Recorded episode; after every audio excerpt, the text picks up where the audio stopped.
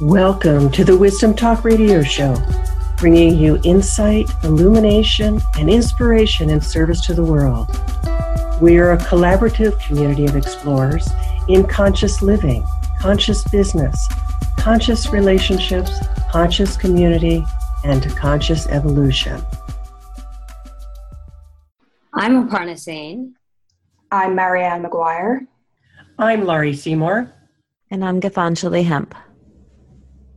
Welcome to Wisdom Talk Radio show. Today we are going to be talking about um, radical acceptance and what it, and we'd love to share with our audience and see, you know, what this radical, and I guess I will start off, I can kick off and start off with what it means for me. And just using those words, actually, just the word acceptance for me provides um, a, a huge amount of release a, just for my body and just my kind of all the thoughts and all the chatter that goes in into my space because um, I personally feel that I, have spent a lot of time uh, kind of doing and be, doing things and being active. But when you're accepting, you just kind of allow, and it just for me allows me a greater awareness of being in the moment. I agree. I agree. I think allowance is absolutely huge when I was thinking about this, for me, it's like two branches to it. The first one was to do with accepting yourself and how you feel, and the other was to do with accepting what's happening in your life because you know if you if you fight it's just useless to fight the present moment. But that area to do with your emotions i think is huge because judging your emotions causes a huge amount of resistance and suffering.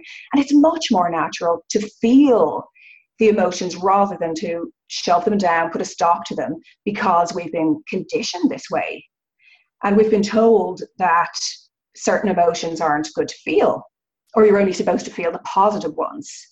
And I, I just think back to times, you know, when you allowed yourself to feel a certain emotion that you'd been holding back, like sadness, for example, and didn't, for me, I mean, didn't it feel good when you allowed yourself to cry? And I just feel that, you know, if you're sad or angry or anxious or depressed by what life brings you, then I feel that relief comes from just not resisting it and just feeling it. And you don't have to collapse into it. And certainly don't identify with it, just stay open. And when you accept, when you accept in this way, the situation no longer has the same power to control you. And you can actually even though it may be the last thing you want to do, you can actually embrace it and let it reveal its meaning to you. Because I believe this, the solution to suffering is to let it reveal itself to you. And that it, you know, suffering can so often come from our behavior and our conditioning. And then the light of your awareness can infuse the situation. And then it kind of changes the experience of it, which I think is so comforting and completely glorious because it's just the opposite to, um, you know, being stuck and resistance. It's just this beautiful, as you say, allowance. And I absolutely love that. Especially in this age of uh, self help and self awareness, we have so much emphasis on positive thought, being happy, and so forth. Um, and so a lot of uh, you know a lot of the times when you do experience a negative thought there's so much judgment even within mm-hmm. ourselves um, and i see that especially when we are like relating to other people or when people show up in my yoga class they'll be like oh i'm actually not having a great day but i don't want to judge or be judgmental of myself or you know so anytime we do experience something negative we have to now caveat it and it's so important to mm-hmm. just allow and accept and maybe that extends even into not calling it negative. Mm-hmm. Because I, you know, I don't, when I'm struggling with something, when I'm, uh, as I sometimes say, less than stellar, it's, it's not for me a matter of saying, oh, it's bad or it's not. However, I don't want to stay there. Um, I, I need to explore it. And part of accepting for me and radically accepting what is, is to go into the experience, whatever it is, to see what there is for me to learn, to see what there is for me to look at. Because in that, it's it's it's a saying it's a sense in my own body of oh let's be curious about what this is and in that in my own curiosity i find that i've accepted it and i don't stay there and i can actually become more of the witness to it realize that it's not who i am that it's it's something i need to explore because i want clarity i want truth I'm really loving what I'm hearing from everyone, and um, and another another way that I that I frame it sometimes is that radical acceptance is also this willingness to bring our presence. You know, when we're accepting something, we're turning towards it. We're really looking at it, and our soul essence, or who we really are, the essence of who we are, our presence is is engaging with whatever it is that's happening. And I think it's not only within ourselves and within our relationships. I think there's a lot going on on the world stage that's uncomfortable for people. And when we don't bring our presence to things, when we kind of deny or avoid things within us or within the world, we have very little power or choice. And those things can run amok and gain momentum without us being there able to engage them. So I would almost say, in a real, wor- real world application, we get impact power and influence when we can accept what is and bring all of ourselves into relationship with it and that's the way we can help to really transform our world and you know i've been seeing things on facebook like you know well if all these people are praying for peace and all these people are doing all these spiritual things why is the world still such a mess and sometimes i think there's a disconnect and i think that disconnect is this level of engagement and a willingness to really presence what is. That's such a great way to put it, Gitanjali. Um, there's such beauty and power in really being present, bringing that capital P presence to bear on on what it is that's taking place, because there's a bigger picture than than we know, than our personalities, our ego can ever really um, know about. Absolutely. And you can actually go even more fundamental than that because when we relax and let go of the need to change, for example, what we're feeling or what's happening for us, the resistance falls away and we can find ourselves feeling good.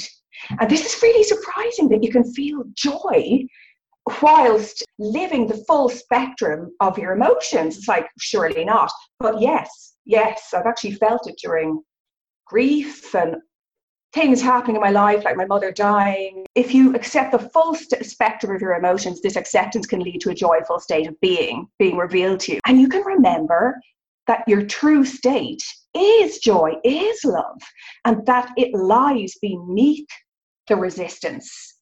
And this is what I mean about being fundamental. It's always present. It's part of you, and accepting this truth will transform your life.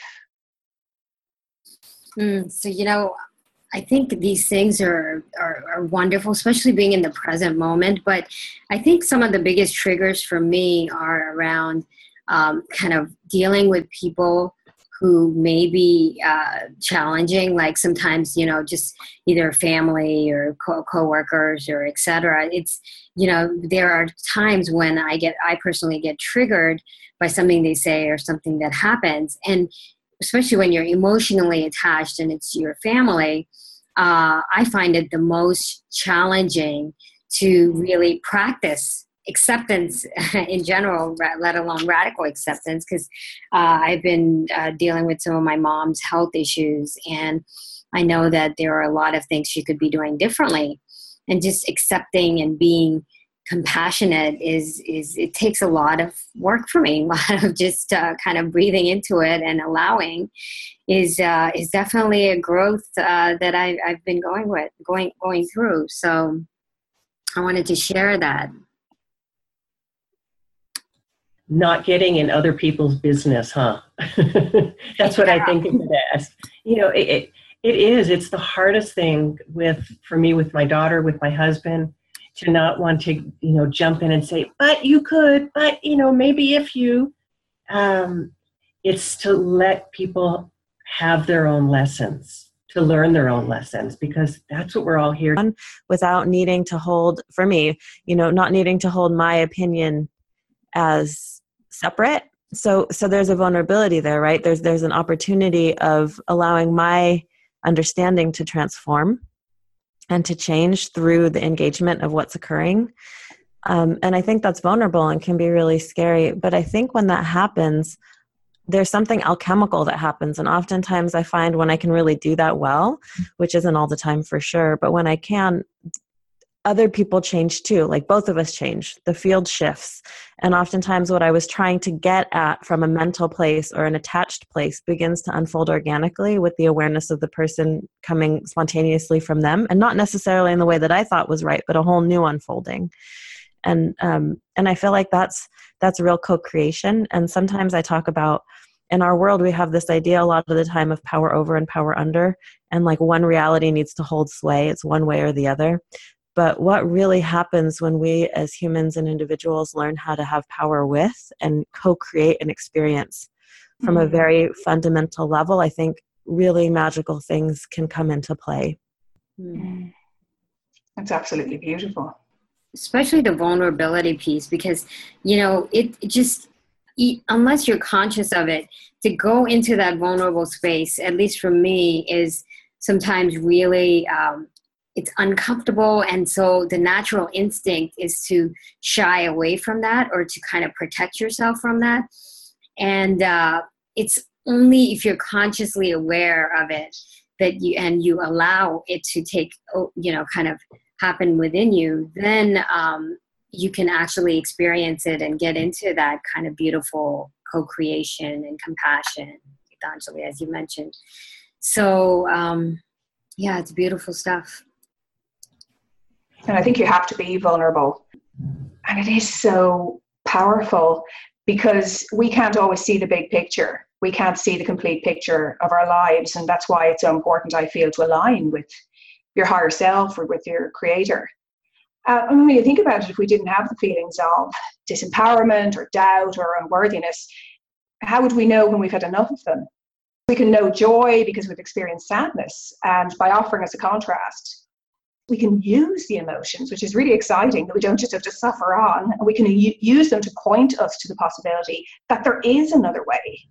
Because, you know, when the pain, it can become so repetitive and heavy, we just, you know, you can't take it any longer. And those are the times when your soul is calling you to awaken and choose. And those are the times when it's just so, oh, because it's so subtle. And that's when we need to be brave and vulnerable and open up to the power that's within us and without. That's lovely, Marianne, because you know, as we we we don't always have to wait for those moments when it's like the bottom of the of the mm. pit, but sometimes that is what happens.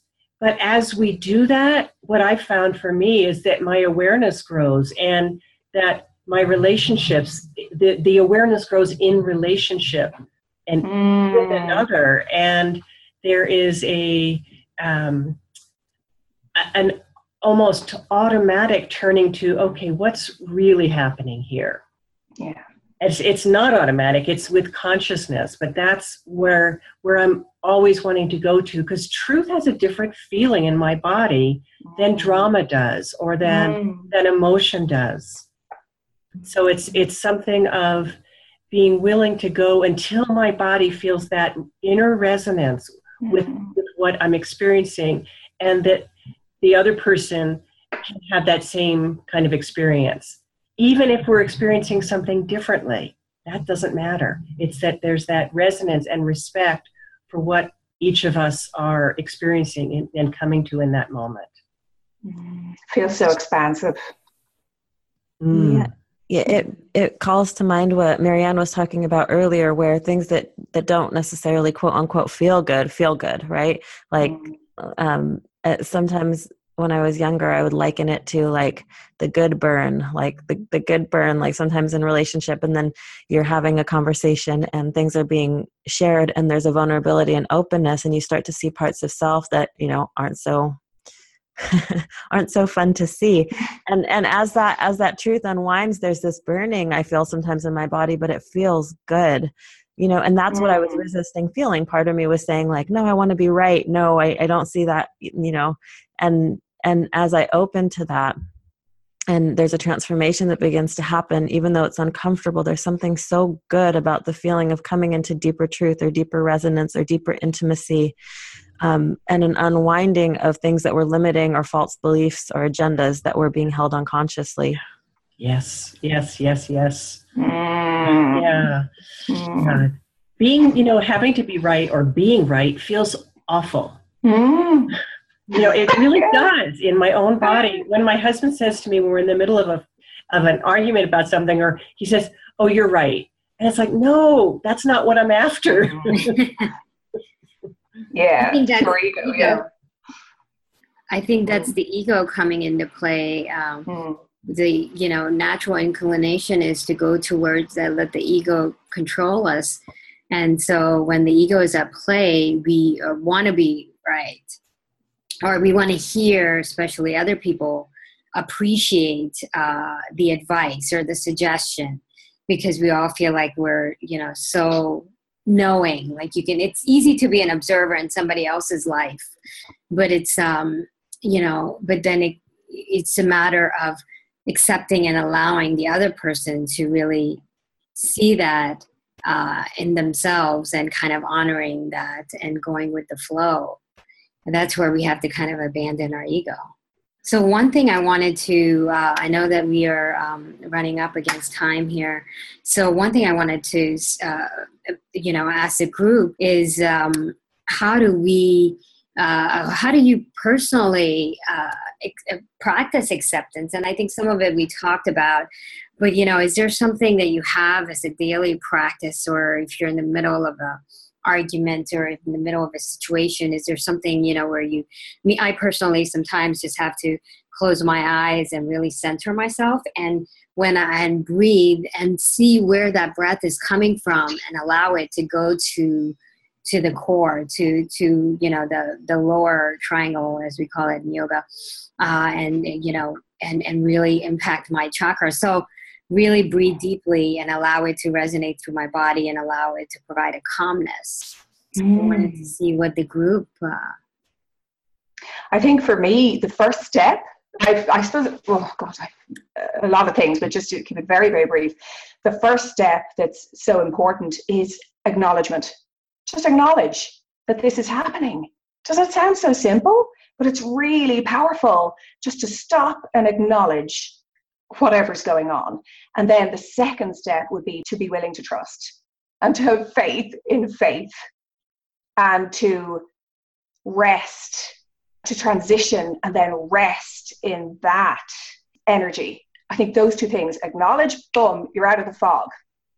And then begin to cultivate your faith and start just living the rest of your day from a, a state of faith and beingness.